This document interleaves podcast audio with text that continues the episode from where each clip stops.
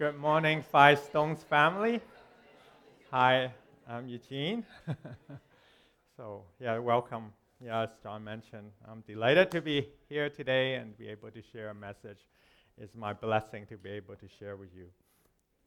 So, I hope everybody enjoy uh, an extended summer this year. We just had to change the weather. We thought the rain would have come when PNE starts, and it didn't come. We thought the rain would have come in September, and it didn't come. We thought for sure the rain would come on Thanksgiving, and it didn't come. but it finally did on Friday, right? and a lot more rain is forecast in the coming week. So we can always be confident that the rain will come in Vancouver. yes. okay, we're going to continue on our sermon series on the book of Second Peter, chapter 3. I title it today uh, Doing What Matters Most, and the title today is The Time for Grace. Pastor John shared last week on uh, 2 Peter 3. It talks about Peter warning the church about the scoffers, people who are telling us that, well, just live for the moment, Jesus is not coming back. In today's passage, we'll continue as Peter is writes about God's timing, about the last days, and we'll look at a number of different Bible verses. So come on the bus and strap on the seatbelt, okay? All right. Second Peter chapter 3, verses 8 to 13. But do not forget this one thing, dear friends with the Lord, a day is like a thousand years, and a thousand years are like a day. The Lord is not slow in keeping his promise, as some understand slowness. He's patient with you, not wanting anyone to perish, but everyone to come to repentance. But the day of the Lord will come like a thief. The heaven will disappear with a roar, and elements, the elements will be destroyed by fire and the earth and everything in it will be laid bare. Since everything will be destroyed in this way, what kind of people ought you to be? You ought to live a holy and godly lives as you look forward to the day of, the, of God and speed its coming. The day will bring about the destruction of the heavens by fire, and the elements will melt in the heat. But in keeping with his promise, we're looking forward to a new heaven and a new earth, the home of righteousness. 2 Peter 3 8 to 13. Let's pray. Father, we thank you for this gathering in your house of prayer and the house of worship, Lord. We thank you for bringing us into a new season. We ask that your Holy Spirit would just give us a, a fresh connection with you, Lord that the word this morning will connect into our hearts and change the way how we look at our world. Lord, we pray that your Holy Spirit will lead us. Help me this morning as I share your word, that the Spirit will speak through me, that you help us with understanding of your word, Lord. We thank you. We praise you for this wonderful day in Jesus' name. Amen. What I want to talk about is time and motion. Peter says that do not forget this one thing. Dear friend, the Lord, a day is like a thousand years, and a thousand years are like a day. Peter here is actually quoting from Psalm, Psalm 90, verse 4, which is written by Moses, looking at how life and how short life is in, in light of eternity. In in Psalm, uh, sorry, in Psalm 90, verse 4, it says, For a thousand years in your sight are like a day that had just gone by. So Peter is reminding the believer that they should know this, that a thousand years in, in God's sight is only like a day that's gone by. A time may be moving too fast or too slow, depending on your perspective. What feels like a long, long, long time could be just a flash in time for someone else. You may remember, for those of you, Pastor Rich has shared in the past about his, experience waiting in line at Tim Horton, waiting for the service. That seems like eternity. But for that frantic front counter worker who was taking everybody's order, that just wasn't enough time. And say for an NHL hockey team who is leading on the final minute of play by one goal, that time will be feels like a long, long, long time. But for the other team trying to tie up the game, that last minute is just running too fast. And yes, my wife, she's downstairs, but she'll tell you that my morning sermon will feel like a thousand years. yes. but what is the value of time to you? Many, many years ago in uh, another church, we were at a cell meeting, and an exacerbated young single mom, she was struggling with shift work and raising two rambunctious children. And she shared that, oh, how I wish that my kids are grown up so I don't have to juggle with so many things. And that reality really pierced my heart because you know, the time that we have with our young children is so short.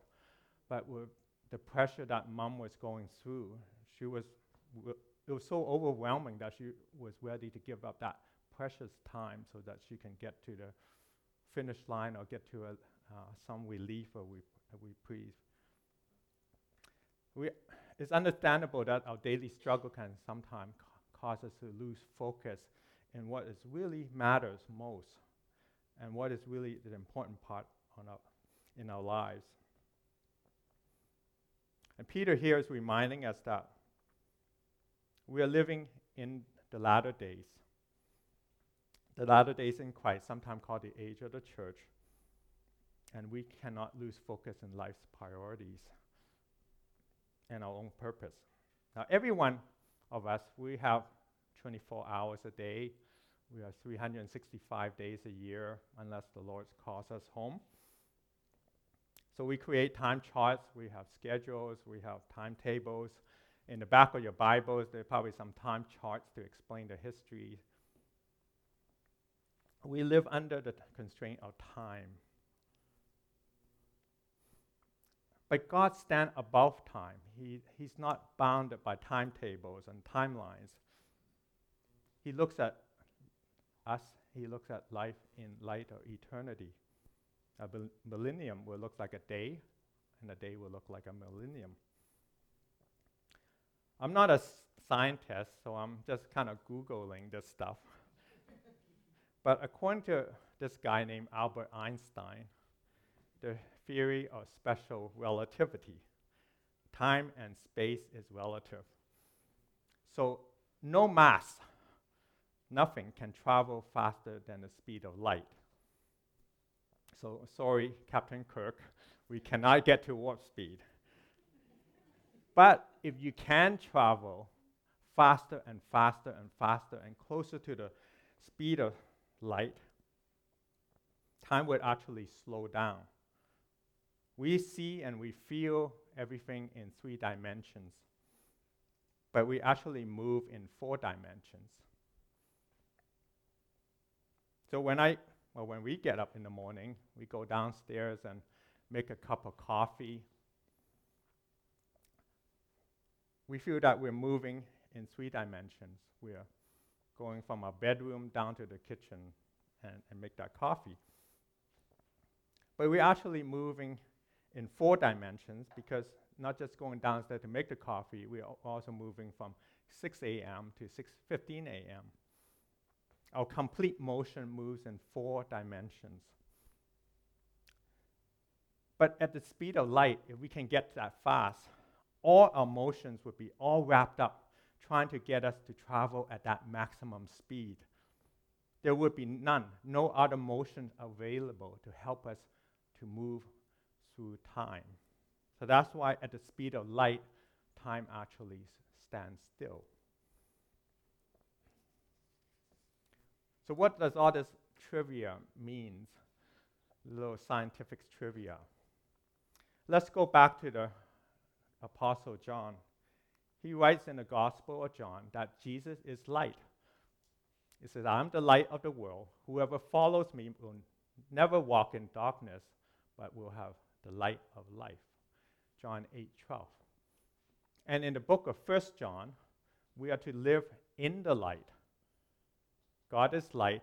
In him, there's no darkness at all. But if we walk in the light as he's in the light, we have fellowship with one another. The blood of Jesus, his son, purify us from all sin. 1 John 1 5 to 7. Jesus is the light. He radiates light. Remember when Paul was on the road to, to Damascus he encountered Jesus as the blinding light. He was blinded by the light. Jesus on the Mount of Transfiguration radiated light. And in the book of Revelation, in the end, in chapter 21 and 23, God will radiate light. So the Father, the Son, and the Holy Spirit is the light. And our own limited scientific knowledge tells us that time is static to God. A day is like a thousand years, and a thousand years are like a day. God sees the past, present, and the future in all in the same glance. So when the blood of Jesus that purify us from all sins, it is for not just today, but it's for eternity. When we walk in the light as He is in the light, we're in fellowship with Christ.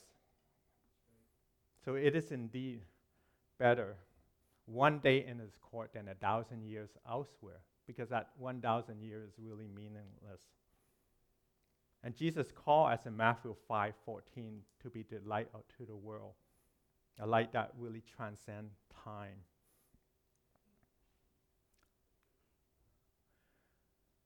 the year of the Lord's favor. It says in verse 9 The Lord is not slow in keeping his promise, as some understand slowness. He's patient with you, not wanting anyone to perish, but everyone to come to repentance, in verse 9. In the Bible, we read about stories of people who didn't want to wait for God. They take action by themselves. In the old, in Genesis, Abraham decided to take matter to his own hand and he had a child with Hagar. In 1 Samuel, King Saul decided to take matter into his own hand and offer sacrifice and not wait for the prophet Samuel to do so.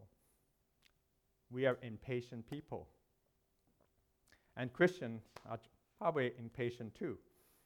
We make prediction about Jesus' second coming and we point to you know events, disruptions like wars or earthquakes, unrest in the Middle East, or remember the Y2K computer crisis back in 2000? And then we will start declaring, oh, Jesus will return soon. And some will go much further and try to make some dubious calculations and say, yeah, Jesus will return in this time or this year. And they all come and pass. We do know that Jesus is coming soon, but how do we define soon? Does God define soon based on our understanding of soon? Friends, we are living in the latter days,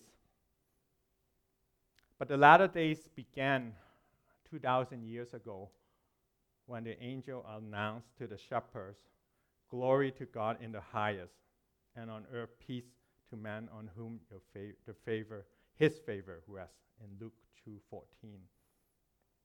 Jesus came in human form as the Lamb of God. He announced the arrival of the kingdom of heaven. Then he went to the cross, died, and resurrected. And he ascended to heaven. But the kingdom continues throughout history, throughout church history. And this crescendo is constantly building up. The Bible compares God's latter days to a Jewish marriage process.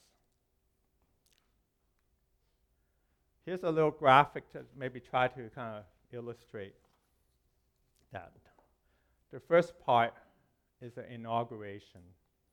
This is the, the betrothal, the engagement process, the first coming of Jesus Christ, his death on the cross, and his resurrection. The middle part is the continuation, where the bridegroom goes off to a, prepare a place at the Father's house. And this is from Jesus' ascension to his second coming, and sometimes called the age of the church. And then the final consummation, the return of the bridegroom to receive the bride, to bring her to the wedding feast, and the marriage consummation. This is the second coming, which includes the day of the Lord of vengeance, judgment, and then the new heaven and the new earth. So we're in this middle period, this co- continuation, the latter day, the age of the church, the year of the Lord's favor. The Lord is compassionate and gracious, slow to anger, abounding in love, as in Psalm 103, verse 8. The Father is waiting for the particles to come home. And because of God's grace, this grace period, the period of Lord's favor, more and more people are coming to repentance. More and more people is coming to salvation in Christ Jesus on a daily basis. We, we hear of stories of people, amazing story of people coming to faith in places like Asia, Africa, Middle East, under very, very unlikely circumstances and situation, often under persecution. Before COVID, uh, I had the opportunity with a couple of folks here in Five Stones to visit uh, Nazareth. Uh, we went to this replica uh, first century synagogue. And our tour guide, who happens to be a Jewish Messianic pastor, he stood in front of the synagogue and unrolled a scroll. And he demonstrated Jesus reading the scroll of Isaiah in Luke 4 18 to 20. The Spirit of the Lord is upon me, because he has anointed me to preach the good news to the poor. He sent me to proclaim freedom for the prisoners, recovery of sight for the blind, to release the oppressed, to proclaim the year of the Lord's favor. Then he rolled up the scroll and gave it to the attendant and sat down. In Luke 4 18 to 20. Every time I, I, I hear this read or when I read this part of scripture, I get, I get the goosebumps. Because on that day, 2,000 years ago in Nazareth, Jesus proclaimed the arrival of the kingdom of heaven, the year of the Lord's favor, the year of the Lord's favor that we're living in today. Our Father is patient. He's waiting for us, the prodigal, all people, Jews and Gentile, to come to Him, to repent and come back to Him through Christ Jesus. He's patient, not wanting anyone to perish, but everyone to come to repentance. But does God wait for everyone to be saved before Christ's return?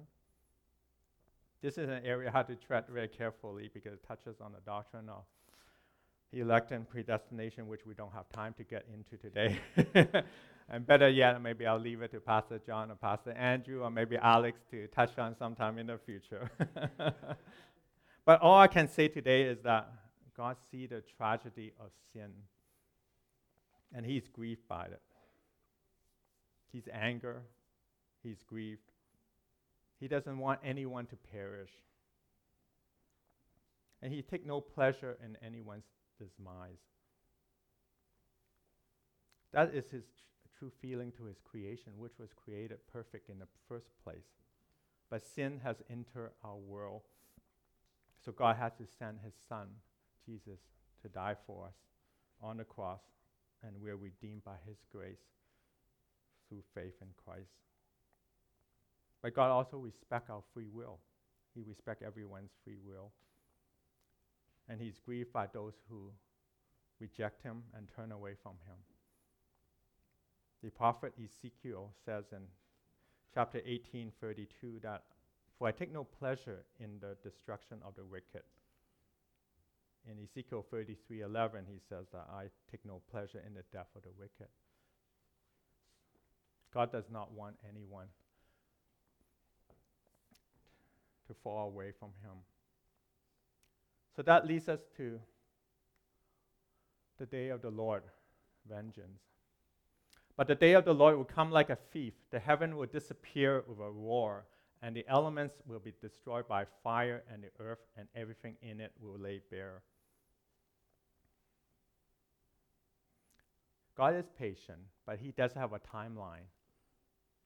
And this earth, that as we know it, will pass away. We don't know that timeline. Nobody know. Jesus said it. Even he did not know when he came in human form. Even he does not know the hour and time the Father has set. He does know now. Certainly not those folks on the internet doing all that prediction. But one day God will say, enough time. Peter said that the day of the Lord would come like a thief. And what does a thief do? It comes when you least expect it.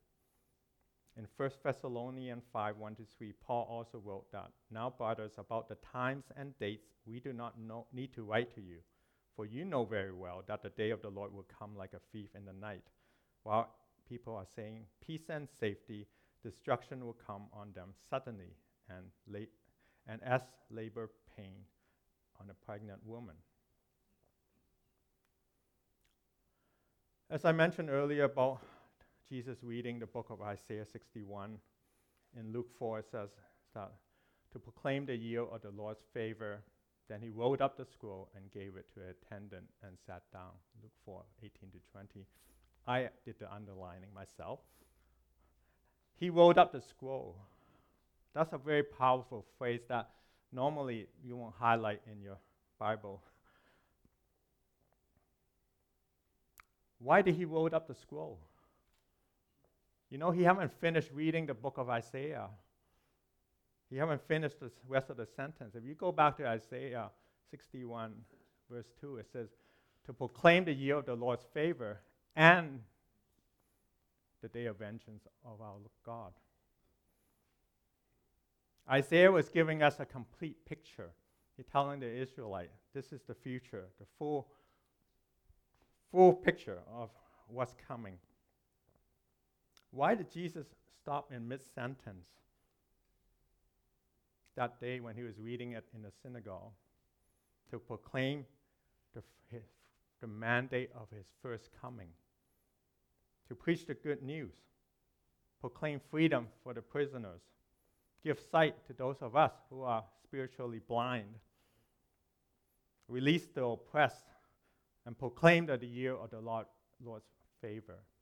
He put a period in between that sentence. And we are living in that thought, in that period right now.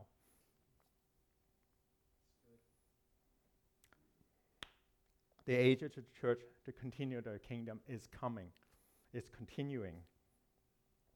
So Peter reminds us that the day of the Lord's vengeance will come and it will come with destruction of heaven by fire, and the elements will melt in the heat.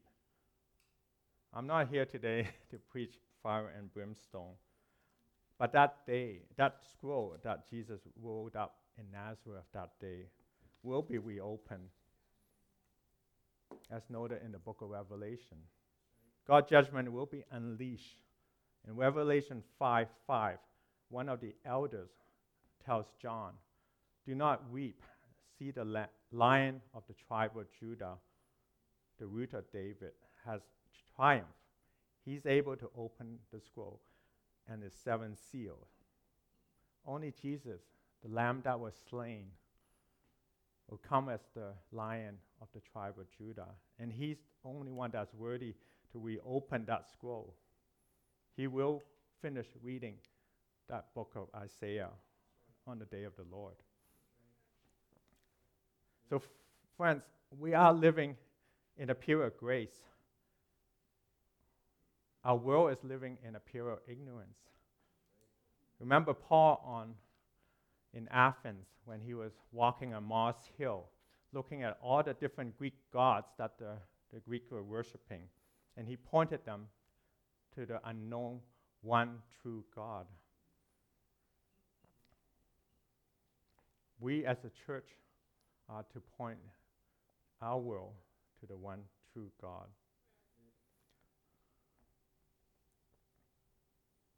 We are living in this period of grace. How then should we live? Peter tells us in verse 11 to 13 Since everything will be destroyed in this way, what kind of people ought you to be? You ought to live holy and godly lives as you look forward to the day of the Lord, and the speed is coming. That day will bring about the destruction of heaven by fire. The elements will melt in the heat, but in keeping with his promise, we are looking forward to a new heaven and a new earth, the home of righteousness. Verse 11 to 13. Peter encouraged us to holy living. We're living in a world that draws us in in the ways of the world, often pulling us in gradually, a little bit at a time. It's kind of like a carbon monoxide leak in your home when you're sleeping. It kind of hits you until it's too late, and hopefully you have a detect- detector to, to wake you up. There's a song uh, called Brave by Nicole Nordeman. It's, it has a really uh, powerful warning message.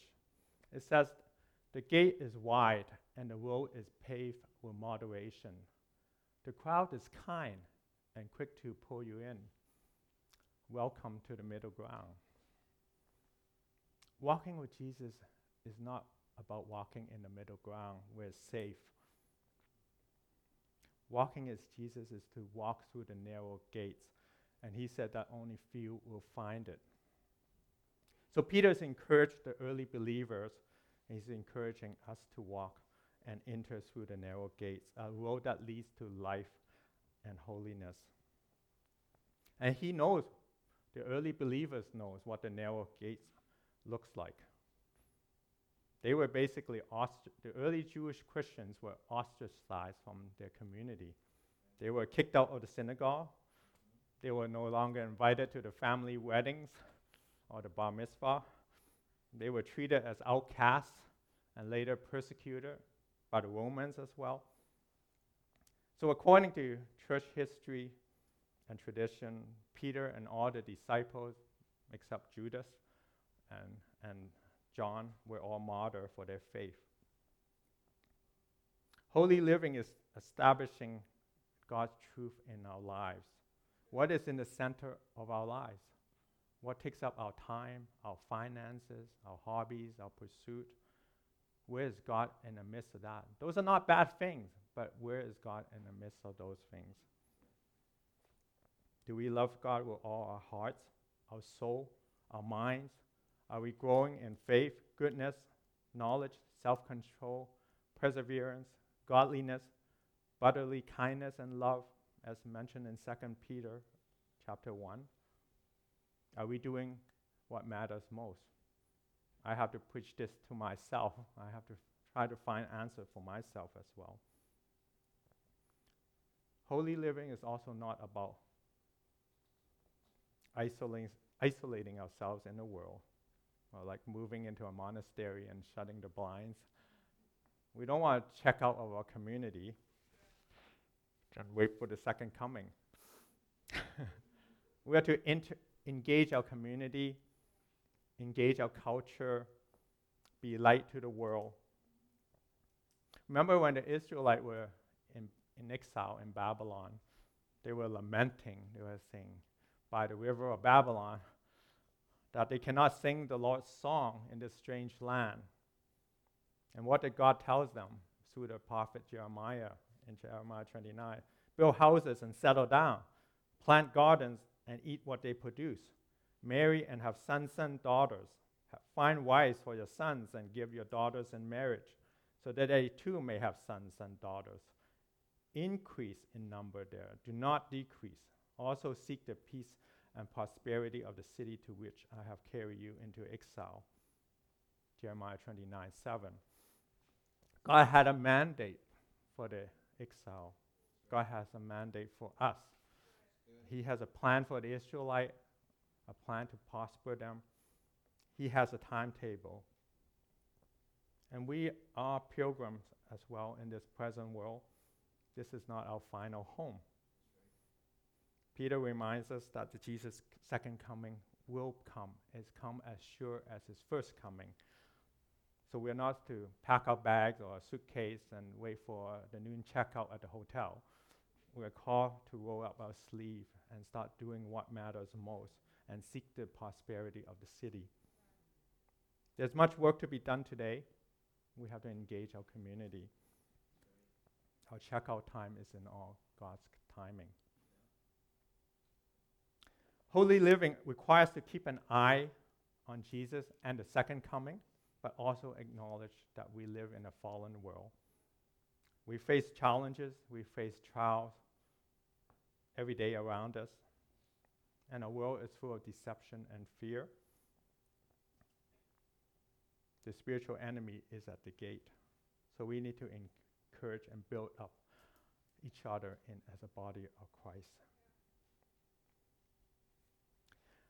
Well, in San Diego, uh, just west of the international airport, there's an area called Liberty Station.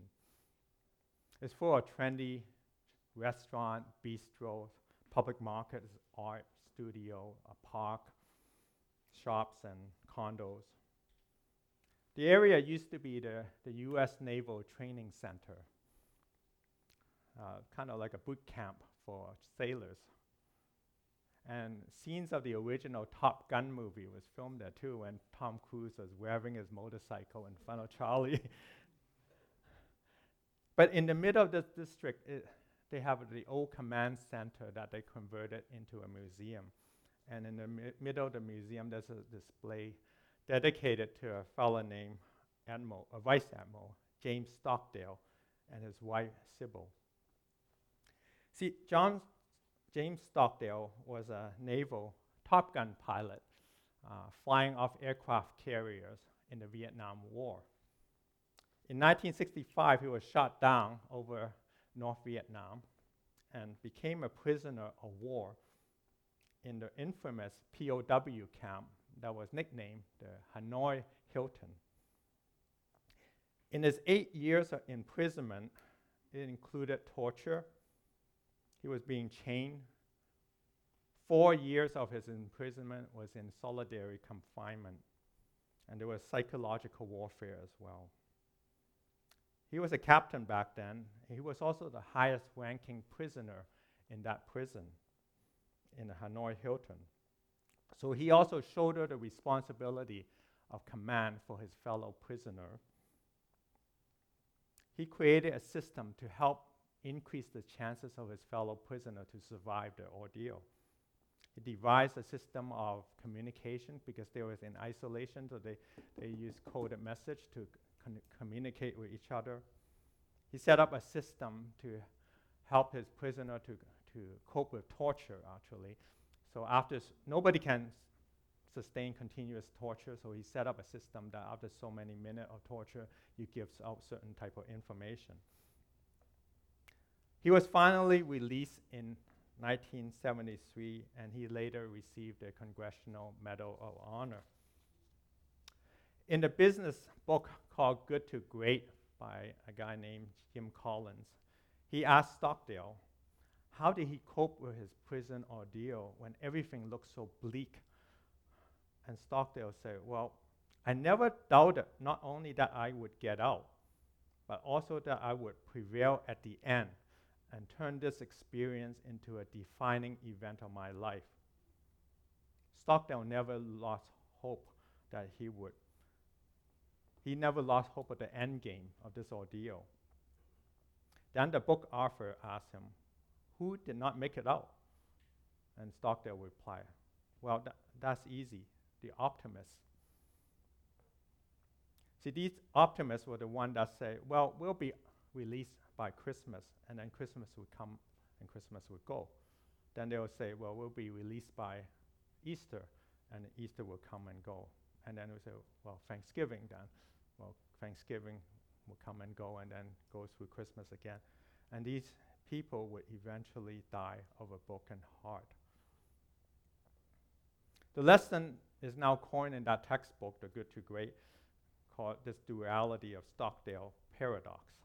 You must never confuse the faith that you will prevail at the end, which you can never afford to lose, with the discipline to confront the brutal fact of your current reality, whatever that may be.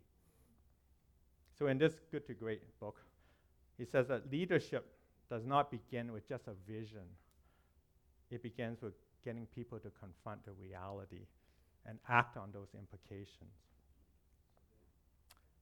Peter is telling us we should never lose sight of our end game as a redeemed people. Our destiny is secure in Christ Jesus. We have a bright future, but we need to confront the reality of our everyday life. We live in a broken world. We have to acknowledge these difficulties and challenges, but be grounded in the truth of God's word, be in prayer.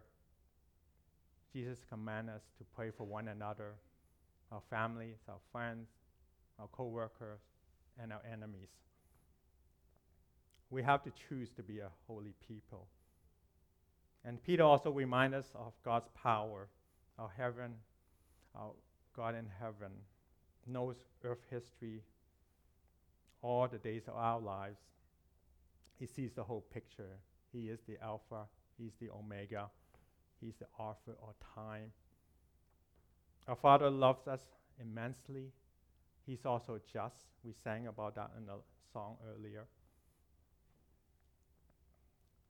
So He brings reconcil- reconciliation through Christ Jesus. So if we surrender ourselves to Him, we can be certain that He, that we are presently and eternally secure in His care. The world is indeed heading into a rough and bumpy and hairy future, but whatever trial may come, God has permitted it. He's sovereign. Any pain and suffering that we go through in our daily lives is not pointless. It says in Romans 8:28, and we know that all things God works for the goods of those who love Him, who have been called according to His purpose. So, friends, we don't want to take this precious peer of grace for granted. Jesus said in that synagogue, He proclaimed God's favor, God's love, His grace, and His mercy for each and every one of us here today.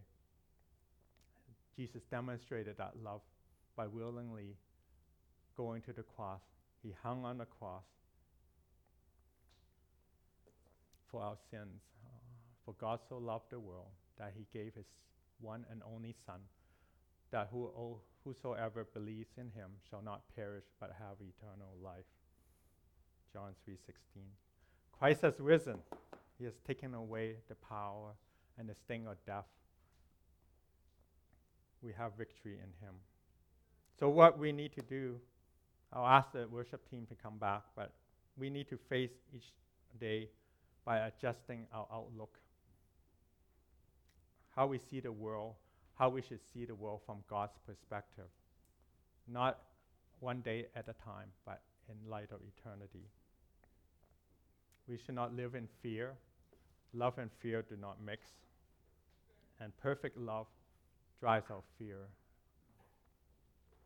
So, brother and sister, our future is secure in Christ. Our Father is waiting for his particle to return home. So, let us do what really matters most and be a light in this time of grace. Let's pray. Father, we thank you for your love for us, Lord. You bring us to a place where we can see and connect with your Spirit, Lord. Help us to filter out the noise that we, we face in our daily lives. Help us to discern. Help us to be grounded in your word, Lord. We thank you for what you have done on the cross for us, that you redeem us as your people, a holy people, a royal priesthood, a holy nation, Lord. You put us on this place for a purpose. Father, shine your light upon us that we can shine a light to the world around us, Lord. Let us not be complacent, but help us to just stand, stand up and hear your call, Lord. Thank you, Lord. Give us a security in everything that we do, knowing that we are the, your redeemed people. Thank you, Lord. We praise you, we praise you and worship you in Jesus' name. Amen. What Eugene brought today was this subtle pastoral moment of just such sound theology and doctrine. It's such a good reminder of the period that we live in. I loved how Eugene brought in that aspect of we're living in the period right now. We're living in that place of grace. We're living in a place where God's grace is poured into the church, right? That we have a responsibility, we have a thing that we need to live out, and that is to live out the grace of God. That, church, you are the grace of God right now. You're living in it so that you can give it. You're living through it so that the world will know who He is. And Peter brings this message of urgency. Live everything you have today for Him. Eugene did such a great job in just reminding us that we don't know when Jesus will return. You don't know that. You may feel like you have a long time and you need you have time to figure it out, but the reality is you don't really have that time to figure it out. You have right now to figure it out.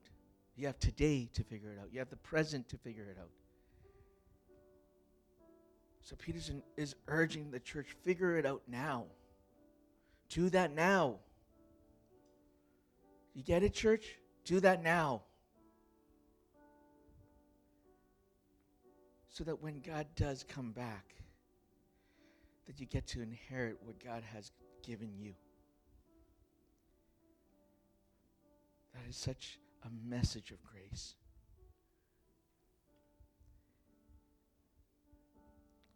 There's so much more. So much more. But Eugene brought a, a solid word, and there's, I feel like there's so much that you could miss. So I really encourage you to go back and listen to it. Let me pray. Father God, we thank you, Lord. We thank you for your grace. We thank you for your mercy. We thank you for your peace. That we as a church get to experience this grace today. That we as a church get to come before you and say, Lord, give us your mercy, give us your peace, give us your spirit to help us navigate what we're going through today. And as we navigate, Lord, let us live our life to give glory unto you. Let us live our life as a witness of who you are. Let us live our life authentically, just us being us and you being you. So, Lord, we thank you for your grace, for your mercy, for your love. And I pray all this in Jesus' name. Amen.